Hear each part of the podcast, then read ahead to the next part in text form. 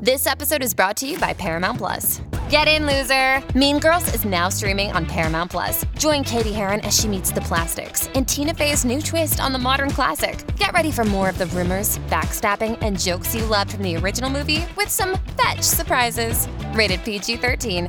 Wear pink and head to ParamountPlus.com to try it free. Bonjour tout le monde, aujourd'hui nous allons voir ce qu'est le stratégique Commander.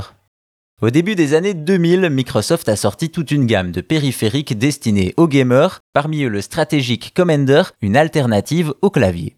Nous sommes en 2000 et beaucoup de gens sur PC jouent à des licences fortes comme Diablo 2, Age of Empires ou encore Duke Nukem. Chance pour eux, Microsoft leur crée un périphérique sur mesure. En effet, ces jeux se jouent avec le fameux combo clavier-souris et la firme de Redmond sait que ce n'est pas toujours l'idéal et compte bien y remédier. Issu de la gamme Sidewinder destinée aux gamers, il crée donc le Strategic Commander. Le périphérique a une apparence étrange comme une souris montée sur un socle. Sur le dessus, on retrouve 6 boutons et 3 sur le côté au niveau du pouce. Bien sûr, on peut tous les programmer avec des raccourcis grâce au logiciel fourni, alors qu'un curseur permet d'alterner facilement entre trois configurations lorsque l'on change de jeu. Mais ce n'est pas tout, la partie haute de l'accessoire est totalement mobile sur son socle. Elle peut coulisser d'avant en arrière, de gauche à droite, mais aussi pivoter. En jeu, cela remplace le clavier et surtout les touches directionnelles ou les éternels ZQSD. Ainsi, dans un jeu de stratégie, cela permet de bouger sa caméra ou dans un FPS de déplacer son personnage, ce qui permet des actions beaucoup plus fluides.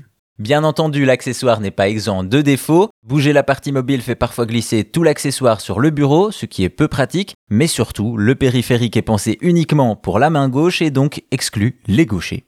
Malgré cela, ce stratégique Commander est loin d'être inutile et pourrait encore faire rêver aujourd'hui.